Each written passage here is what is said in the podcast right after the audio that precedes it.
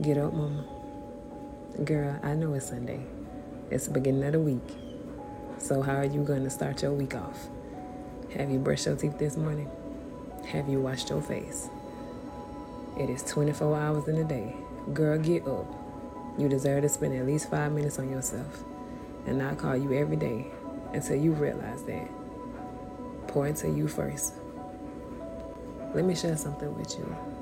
At the beginning, it's going to be hard. In the middle, it's going to be hard. Throughout the whole process, it's going to be hard.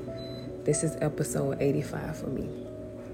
There was a day I had zero episodes. That means I've been doing this 85 times. Affirmations on the screen. Say it until you believe it. This week, do something for you. Get cute. Love on yourself just a little bit more today. Pour into you, baby. You got this.